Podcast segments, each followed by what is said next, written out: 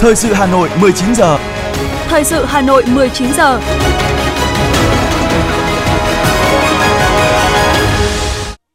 Kính chào quý vị và các bạn. Bây giờ là chương trình thời sự của Đài Phát thanh Truyền hình Hà Nội. Chương trình tối nay thứ bảy, ngày 13 tháng 5 có những nội dung chính sau đây.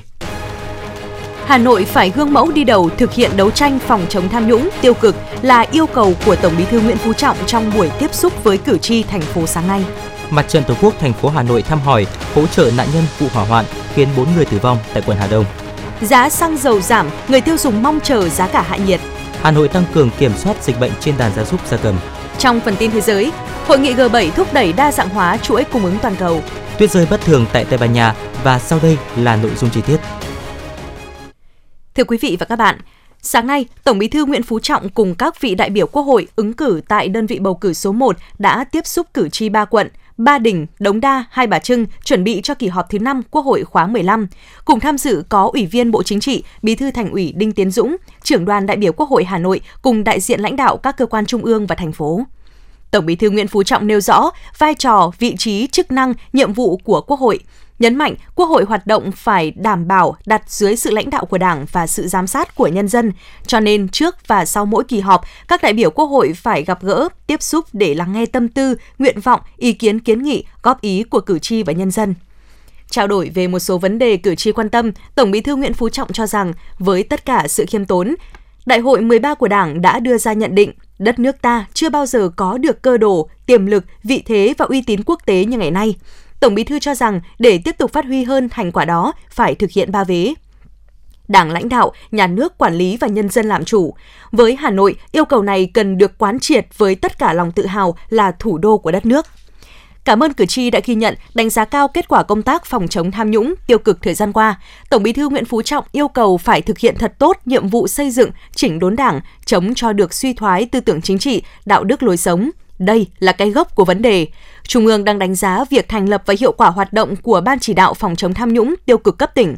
Qua đây, rút kinh nghiệm, tiếp tục đẩy mạnh công tác này với tinh thần trên dưới đồng lòng, dọc ngang thông suốt – Tổng Bí thư mong muốn thủ đô Hà Nội phải gương mẫu, đi đầu trong đấu tranh phòng chống tham nhũng tiêu cực. Tổng Bí thư Nguyễn Phú Trọng khẳng định, tổ đại biểu Quốc hội sẽ tiếp thu đầy đủ, tổng hợp báo cáo với Quốc hội, đề nghị các cơ quan có thẩm quyền trả lời cử tri, đồng thời phản ánh trong các phiên thảo luận tại Quốc hội. Phát biểu tại lễ phát động ủng hộ xây dựng nhà đại đoàn kết cho hội nghèo của tỉnh Điện Biên do Ủy ban Trung ương Mặt trận Tổ quốc Việt Nam tổ chức sáng nay, Chủ tịch nước Võ Văn Thưởng đánh giá cao Mặt trận Tổ quốc Việt Nam phát động chương trình Triệu tấm lòng nhân ái, yêu thương, nghìn mái nhà hạnh phúc với mục tiêu huy động các nguồn lực để từ nay đến tháng 5 năm 2024, dịp kỷ niệm 70 năm chiến thắng Điện Biên Phủ sẽ hỗ trợ xây dựng từ 7.000 đến 8.000 nhà đại đoàn kết cho hộ nghèo của tỉnh Điện Biên và vùng Tây Bắc, giúp người dân có nhà ở an toàn, nâng cao mức sống.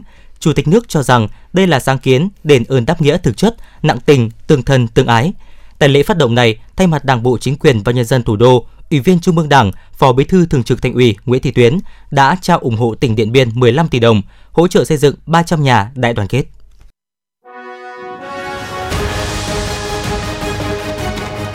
Thời sự Hà Nội, nhanh, chính xác, tương tác cao. Thời sự Hà Nội, nhanh, chính xác, tương tác cao.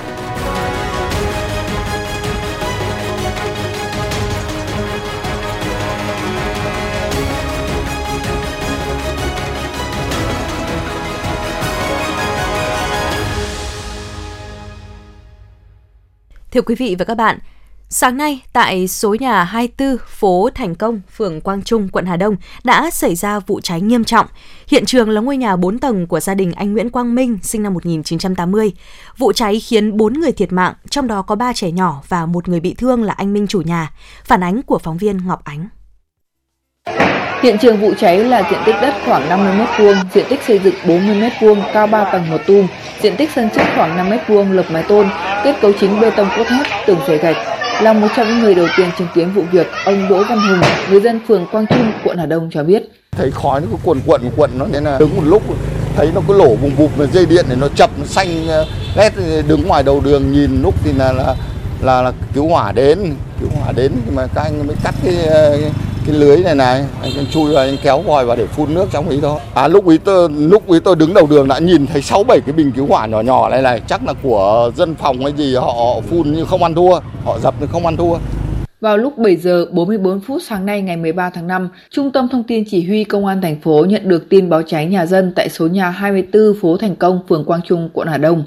Sau khi nhận tin báo cháy, Trung tâm Thông tin Chỉ huy Công an thành phố đã điều động 4 xe chữa cháy, đội cảnh sát phòng cháy chữa cháy và cứu nạn cứu hộ Công an quận Hà Đông, 2 xe chữa cháy, đội chữa cháy và cứu nạn cứu hộ khu vực số 4 phòng PC07, 2 xe chữa cháy, cùng cán bộ chiến sĩ khẩn trương đến hiện trường tổ chức chữa cháy và cứu nạn cứu hộ. Lãnh đạo công an thành phố đã trực tiếp xuống hiện trường để chỉ đạo công tác chỉ huy chữa cháy, cứu nạn cứu hộ, khắc phục hậu quả và khám nghiệm hiện trường vụ cháy. Lãnh đạo cục C07 Bộ Công an cũng có mặt để phối hợp chỉ đạo công tác chữa cháy, cứu nạn cứu hộ. Tuy nhiên, lúc này lửa và khói đã bao trùm toàn bộ ngôi nhà, cửa chính và các tầng của ngôi nhà đều đóng kín cửa sắt chuồng cọp kiên cố, khiến lực lượng chức năng mất thời gian phá tiếp cận chữa cháy và tìm kiếm cứu nạn. Nỗ lực làm nhiệm vụ đến khoảng 8 giờ 15, đám cháy cơ bản đã được dập tắt. Qua kiểm tra các tầng của ngôi nhà, lực lượng chức năng phát hiện 4 thi thể nạn nhân trong đó có 3 trẻ em. Danh tính 4 người chết được xác định gồm bà Nguyễn Thị Xuyến sinh năm 1956, mẹ đẻ của anh Nguyễn Quang Minh chủ căn hộ, Nguyễn Minh Phúc sinh năm 2013, Nguyễn Quang Minh Đức sinh năm 2015, Nguyễn Quang Minh Hiền sinh năm 2019. Cả ba đều là con của chủ hộ. Nhiều vật dụng tài sản trong gia đình như tivi, tủ lạnh, điều hòa, bàn ghế, xe máy bị thiêu rụi. Hiện lực lượng chức năng đã phong tỏa hiện trường để phục vụ công tác khám nghiệm điều tra vụ việc. Thưa quý vị và các bạn, Phó Thủ tướng Chính phủ Trần Lưu Quang vừa ký ban hành công điện số 398 của Thủ tướng Chính phủ. Công điện gửi Bộ trưởng Bộ Công an, Chủ tịch Ủy ban nhân dân thành phố Hà Nội nêu rõ, liên tiếp trong các ngày 12 và 13 tháng 5 đã xảy ra một số vụ cháy gây hậu quả đặc biệt nghiêm trọng về người và tài sản. Sau vụ cháy cơ sở kinh doanh phòng trà nhiệt hàn Akatsuki tại thành phố Hải Phòng làm 3 người tử vong, vào sáng ngày 13 tháng 5, tiếp tục xảy ra vụ cháy nhà dân tại số 24 phố Thành Công, quận Hà Đông, Hà Nội, làm 4 người trong một gia đình tử vong. Thay mặt chính phủ, Thủ tướng Chính phủ, Phó Thủ tướng Chính phủ Trần Lưu Quang gửi lời chia buồn sâu sắc tới thân nhân, gia đình người bị nạn và có ý kiến chỉ đạo như sau. Ủy ban nhân dân thành phố Hà Nội tiếp tục thực hiện quyết liệt có hiệu quả các chỉ đạo của chính phủ, Thủ tướng Chính phủ về công tác phòng cháy chữa cháy, đồng thời chỉ đạo tổ chức thăm hỏi, động viên, hỗ trợ vật chất, tinh thần gia đình người bị nạn, phối hợp chặt chẽ với Bộ Công an, chỉ đạo các lực lượng chức năng tập trung khắc phục hậu quả, khẩn trương điều tra, làm rõ nguyên nhân vụ cháy để xử lý nghiêm theo quy định của pháp luật. Ngay sau khi xảy ra vụ cháy khiến 4 người tử vong và một người bị thương tại quận Hà Đông, Ủy viên Trung ương Đảng, Phó Bí thư Thành ủy, Chủ tịch Ủy ban nhân dân thành phố Hà Nội Trần Sĩ Thanh đã chỉ đạo khẩn trương điều tra làm rõ nguyên nhân và tổ chức khắc phục hậu quả vụ cháy. Đồng thời, Chủ tịch Ủy ban nhân dân thành phố Trần Sĩ Thanh chỉ đạo Sở Lao động Thương binh và Xã hội, Ủy ban nhân dân quận Hà Đông khẩn trương thăm hỏi gia đình các nạn nhân, tổ chức khắc phục hậu quả, ổn định tinh thần đời sống nhân dân trong khu vực. Đầu giờ chiều nay, Phó Chủ tịch Ủy ban Mặt trận Tổ quốc thành phố Nguyễn Thị Kim Dung và đại diện Mặt trận Tổ quốc quận Hà Đông đã đến thăm hỏi, chia buồn sâu sắc với những mất mát mà gia đình phải gánh chịu do hỏa hoạn gây ra, khiến bốn bà cháu tử vong. Trao 22 triệu đồng hỗ trợ trích từ quỹ cứu trợ của thành phố. Phó Chủ tịch Mặt trận thành phố đề nghị Mặt trận quận Hà Đông, phường Quang Trung tiếp tục quan tâm hỗ trợ gia đình khắc phục hậu quả do hỏa hoạn, sớm ổn định cuộc sống. Chiều nay, hỏa hoạn lại xảy ra tại một dãy ký ốt nằm dọc đường chợ Quất Động, xã Quất Động, huyện Thường Tín, Hà Nội. Thông tin ban đầu, khoảng 13 giờ chiều, nhiều người dân tại khu vực trên đang nghỉ trưa thì bất ngờ nghe tiếng hô hoán có cháy xảy ra ở một cửa hàng bán sữa. Nhận được tin báo, đội cảnh sát phòng cháy chữa cháy và cứu nạn cứu hộ công an huyện Thường Tín huy động 3 xe chữa cháy cùng cán bộ, chiến sĩ đến hiện trường khẩn trương triển khai công tác dập lửa, chống cháy lan. Sau khoảng 30 phút, lực lượng chức năng đã dập tắt được đám cháy. Bước đầu xác định vụ cháy không gây thiệt hại về người, nhưng khoảng 4 kiosk bị cháy biển quảng cáo và các vật dụng để ở mặt trước của cửa hàng. Nguyên nhân ban đầu được nhận định có thể do chập điện tại biển quảng cáo gây cháy. Hiện, công an huyện Thường Tín đang điều tra nguyên nhân vụ cháy.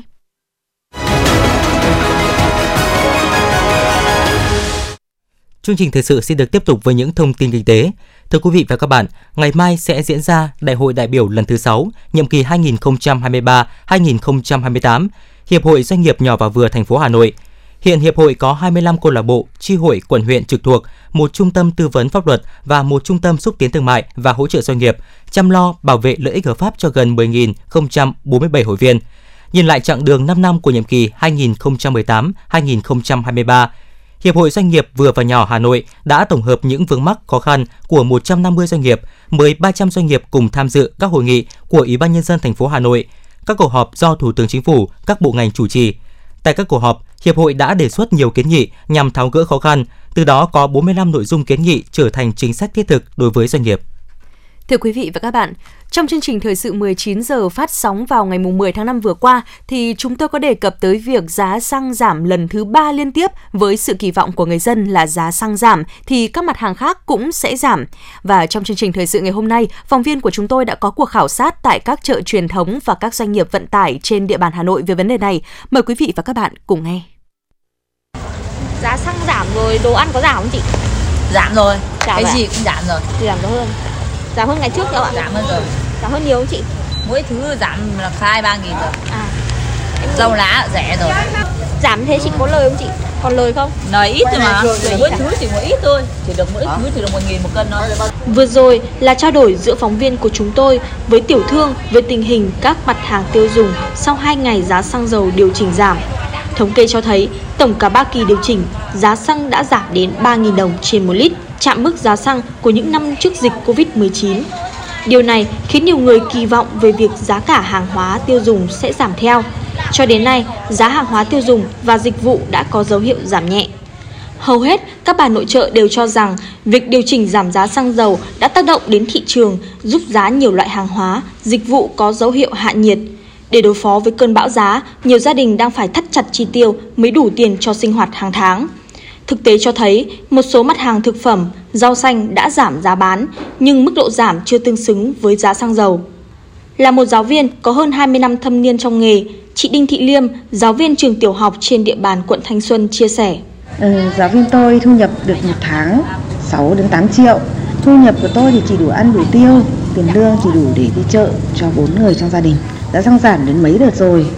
Đợt này giảm sâu hơn nên tôi đi chợ thấy rau thịt cũng giảm nhẹ. Nhưng mà giảm thế vẫn chưa ăn thua. Giá xăng dầu đã tiếp tục giảm thêm hơn 1.000 đồng trên 1 lít trong kỳ điều hành mới đây. Điều này giúp doanh nghiệp giảm áp lực chi phí đầu vào, đặc biệt ở lĩnh vực vận tải. Nhiên liệu chiếm tới 40% trong cấu thành giá cước vận tải, nên rõ ràng khi giá xăng giảm mạnh, doanh nghiệp sẽ có cơ sở để giảm giá cước. Thế nhưng, do giá xăng mới giảm sâu được 2 ngày, nên các doanh nghiệp chưa kịp điều chỉnh giảm giá cước vận tải. Anh Nguyễn Đức Thịnh, quản lý của công ty cổ phần thương mại vận tải và du lịch Khánh Thịnh cho biết, Giá xăng hiện nay thực ra là chưa có sự ổn định lên xuống rất là thất thường. Vì vậy mỗi lần điều chỉnh giá cước ấy doanh nghiệp như anh em chúng tôi cũng không dễ dàng cả. Phải qua nhiều bước lắm nào là kê khai giá nhá niêm yết giá nhá thay đổi đồng hồ tính cước. Hay là in ra vé mới tốn rất nhiều thời gian và chi phí. Mà mỗi lần giá xăng lên xuống thì chúng tôi lại phải thay đổi thì không được nó ảnh hưởng rất nhiều cái. Thật ra là cũng muốn giá xăng ổn định lắm chứ vì nó cũng ảnh hưởng đến thu nhập của anh em tài xế chúng tôi mà. Là một nhân viên giao hàng của công ty cổ phần giao hàng tiết kiệm và thu nhập cũng chịu ảnh hưởng theo giá xăng, anh Hoàng Đức Trinh chia sẻ. tất nhiên là mình ờ, giá xăng giảm thì mình ờ, đi lại nó đỡ tốn kém hơn anh là người đi ờ, chở hàng cho nên là càng giảm bao nhiêu thì càng tốt bấy nhiêu các cửa hàng cũng được lợi bọn anh cũng giá cả nó cũng thấp đi chứ Với việc xăng dầu giảm sâu lần 2, người tiêu dùng kỳ vọng giá các mặt hàng sẽ giảm mạnh hơn nữa. Song, giá cả hàng hóa, sản phẩm thiết yếu vận hành theo cơ chế thị trường nên sẽ rất khó để có các động thái can thiệp từ phía cơ quan chức năng. Là một chủ cửa hàng nhỏ lẻ, chị Vũ Thị Thủy chia sẻ mong muốn với phóng viên cái việc giá xăng dầu tăng cao ấy nó sẽ khiến cho cái uh, chi phí vận chuyển hàng hóa và giá nhập sản phẩm nó cũng bị đẩy lên. Thì khi đó chúng tôi sẽ là buộc phải điều chỉnh lại cái giá thành của sản phẩm. Tôi cũng chỉ hy vọng là sau khi mà giá xăng giảm thì mức giá các mặt hàng tiêu dùng thiết yếu và thực phẩm cũng sẽ cũng sẽ giảm xuống tương ứng để cho đời sống của người dân đỡ vất vả cũng như là hoạt động buôn bán của người dân nó sẽ sôi động hơn và công việc buôn bán của tôi nó cũng sẽ bớt khó khăn hơn Giá xăng đã giảm, các mặt hàng tiêu dùng thiết yếu cũng đã giảm. Điều này mang lại nguồn lợi thiết thực cho người dân và doanh nghiệp bởi không chỉ là mặt hàng thiết yếu, xăng dầu còn là mặt hàng liên quan đến đầu vào của các loại hàng hóa khác.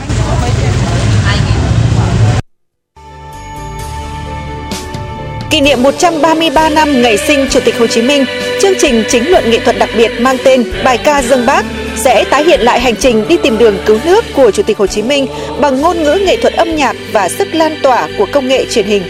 Chương trình nghệ thuật chính luận Bài ca dân Bác sẽ thể hiện con đường mà Bác đã đi qua bằng các điểm cầu truyền hình mang ý nghĩa lịch sử như Bắc Bó, Cao Bằng, Nắp Đàn, Nghệ An và Cung hữu nghị Việt Xô cùng khu di tích lịch sử Phủ Chủ tịch. Trực tiếp lúc 20 giờ ngày 17 tháng 5 năm 2023 trên sóng phát thanh truyền hình và các nền tảng số của Đài Phát thanh Truyền hình Hà Nội. Mời quý vị và các bạn đón xem. Êm đềm hơn những dòng sông Tiếp theo là những sự kiện nổi bật diễn ra trong ngày trên địa bàn thành phố.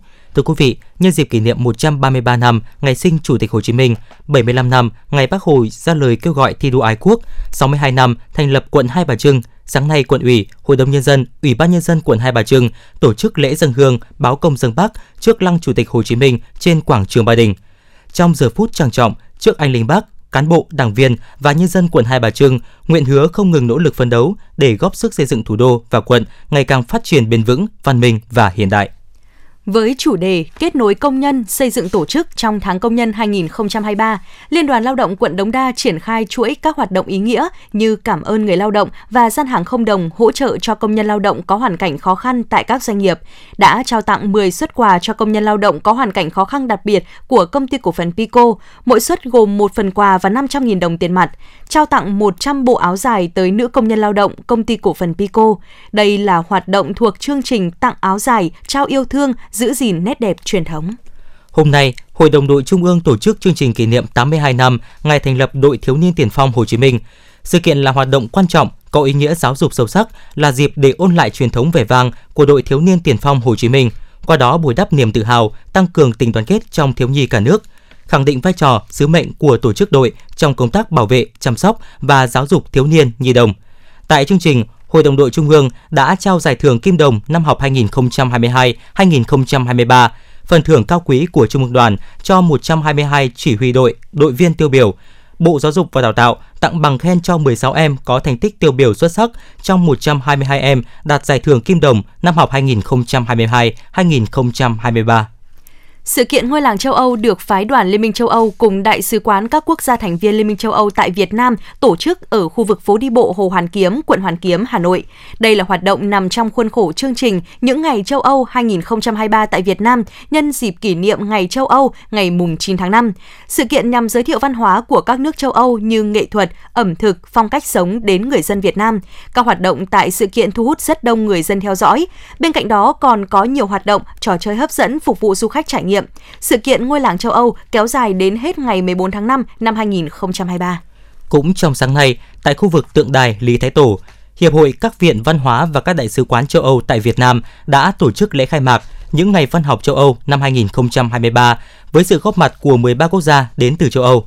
Đây là chuỗi các sự kiện bao gồm các buổi giới thiệu sách, đọc truyện, thảo luận văn học, ngày hội sách được tổ chức ở nhiều địa điểm khác nhau như phố sách 19 tháng 12, Casa Italia, Viện Gớt tại Hà Nội, Viện Pháp tại Hà Nội, Nhà xuất bản Kim Đồng. Tại lễ khai mạc, ban tổ chức đã trao giải thưởng cho các thí sinh xuất sắc giành chiến thắng trong cuộc thi tìm hiểu về văn học châu Âu. Sau lễ khai mạc, công chúng đã được tham gia vào chuỗi sự kiện giao lưu với các tác giả, dịch giả, biên tập viên, nhà xuất bản và các hoạt động văn hóa đặc sắc trong ngôi làng châu Âu. Từ 9 giờ đến 22 giờ hôm nay, tại quảng trường Đông Kinh Nghĩa Thục, khu phố đi bộ Hoàn Kiếm, Hà Nội diễn ra chương trình lễ hội dành cho người yêu K-pop. Đến với festival, du khách sẽ được trải nghiệm một loạt các hoạt động sôi nổi như trưng bày giới thiệu văn hóa, du lịch, ẩm thực Hàn Quốc, thưởng thức các tiết mục sôi động đến từ 9 nhóm nhảy K-pop siêu hot của Hà Nội. Đặc biệt vào buổi tối, sự kiện có sự góp mặt của vũ công nổi tiếng Hàn Quốc Hu Yang Bak, ca sĩ Đức Phúc và ca sĩ Dương Hoàng Yến. Với sự đồng hành của Trung tâm Văn hóa Hàn Quốc và Tổng cục Du lịch Hàn Quốc tại Việt Nam, chương trình mong muốn không chỉ thu hút người hâm mộ K-pop mà còn được đông đảo người dân thủ đô cũng như khách du lịch quốc tế biết đến văn hóa Hàn Quốc. Đây cũng là năm thứ 10 sự kiện được tổ chức nhằm quảng bá văn hóa Hàn Quốc và thúc đẩy giao lưu giữa hai nước Việt Hàn.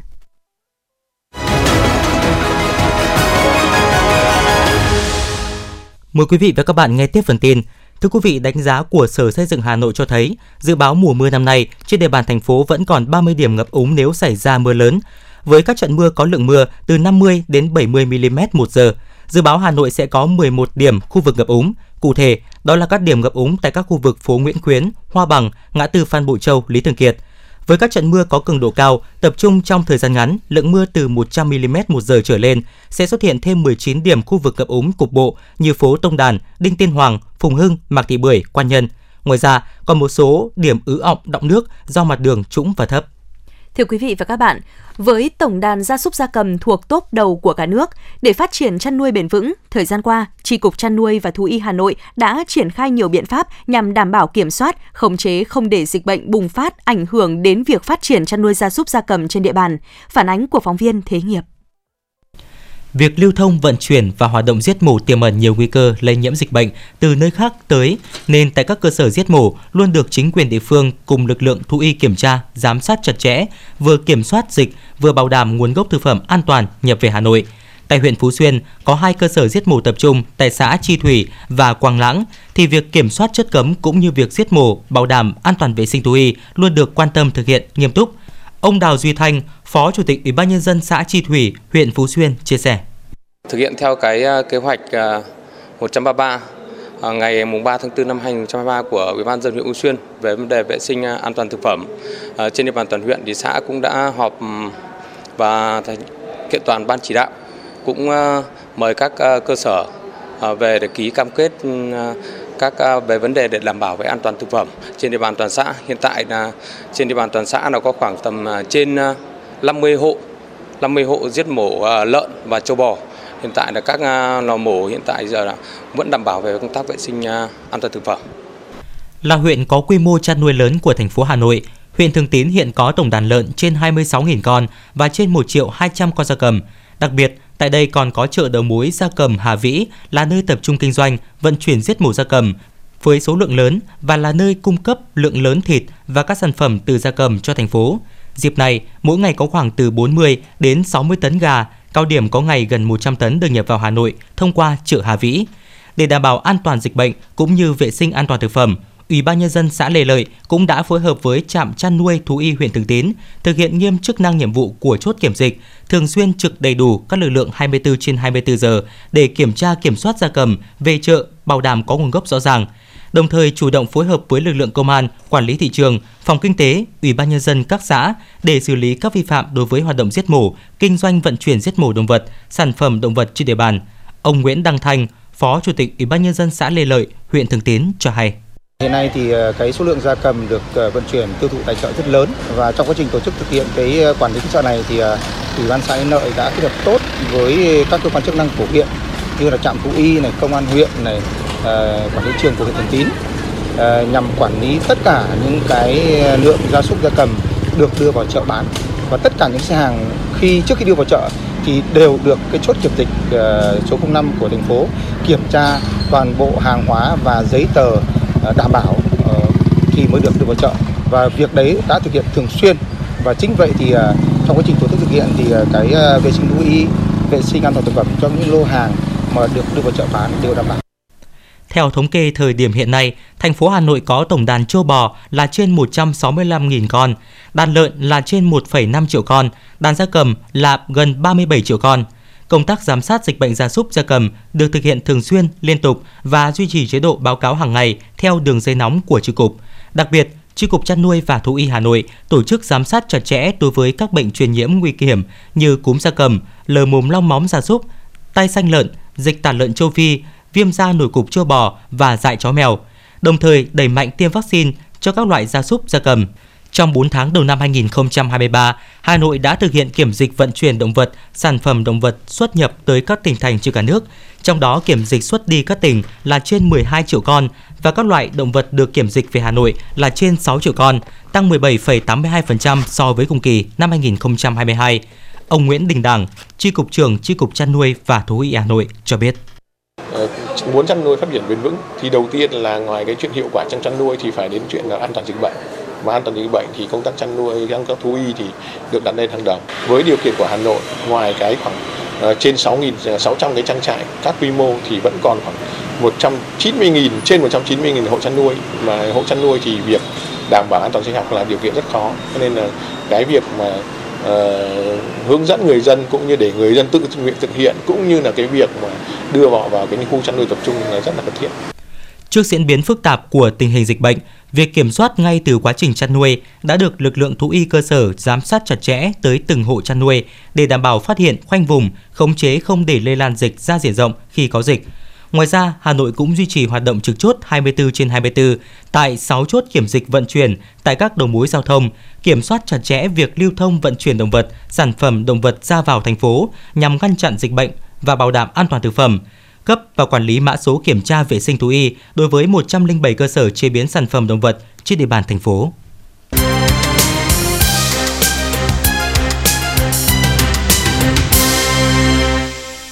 Phần tin thế giới sẽ tiếp nối chương trình thời sự. Thông tin tại Hội nghị Bộ trưởng Tài chính và Thống đốc Ngân hàng Trung ương G7 kết thúc ngày hôm nay, các nền kinh tế G7 sẽ cung cấp viện trợ cho các nước có thu nhập thấp và trung bình để những nước này có thể đóng vai trò lớn hơn trong chuỗi cung ứng cho các sản phẩm liên quan đến năng lượng. G7 sẽ làm việc với các quốc gia quan tâm và các tổ chức quốc tế có liên quan với mục tiêu khởi động kế hoạch đa dạng hóa cung ứng muộn nhất là vào cuối năm nay.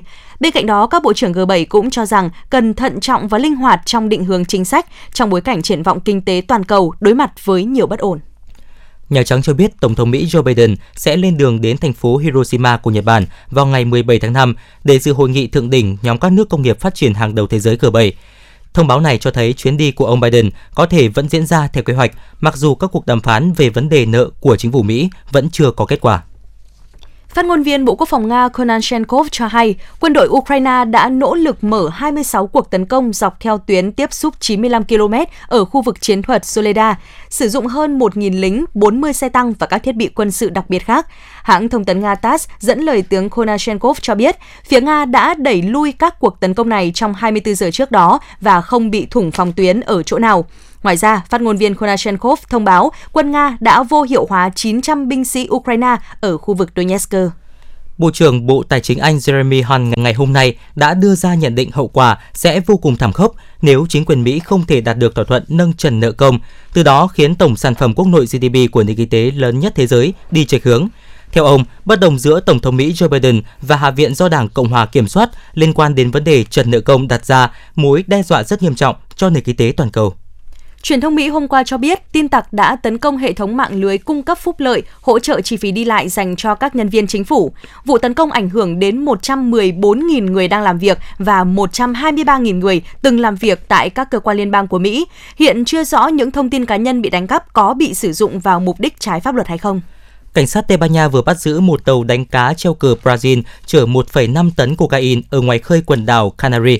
Theo cảnh sát, số ma túy đã được cất giấu trong buồng máy của tàu đánh cá. Hiện tại, tàu này đang được áp giải đến cảng Las Palmas ở Canary.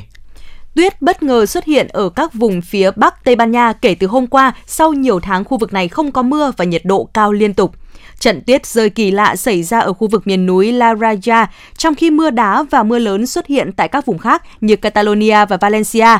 Sau nhiều tháng không có lấy một giọt mưa nào, tuyết phủ kín các mái nhà và con đường khiến người dân lo sợ về những hình thái thời tiết thay đổi đột ngột ảnh hưởng đến sức khỏe.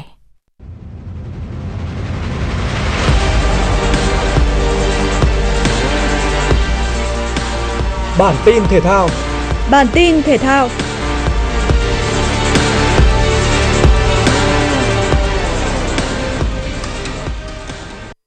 Lặn là môn thể thao thế mạnh của Việt Nam ở đấu trường SEA Games. Không phụ lòng mong đợi, các tuyển thủ đã khởi đầu mạnh mẽ với chiếc huy chương vàng đầu tiên thuộc về Nguyễn Thành Lộc với thành tích 35 giây 33 ở nội dung 100m tự do nam. Đỗ Đình Toàn giành huy chương bạc với thành tích 36 giây 64.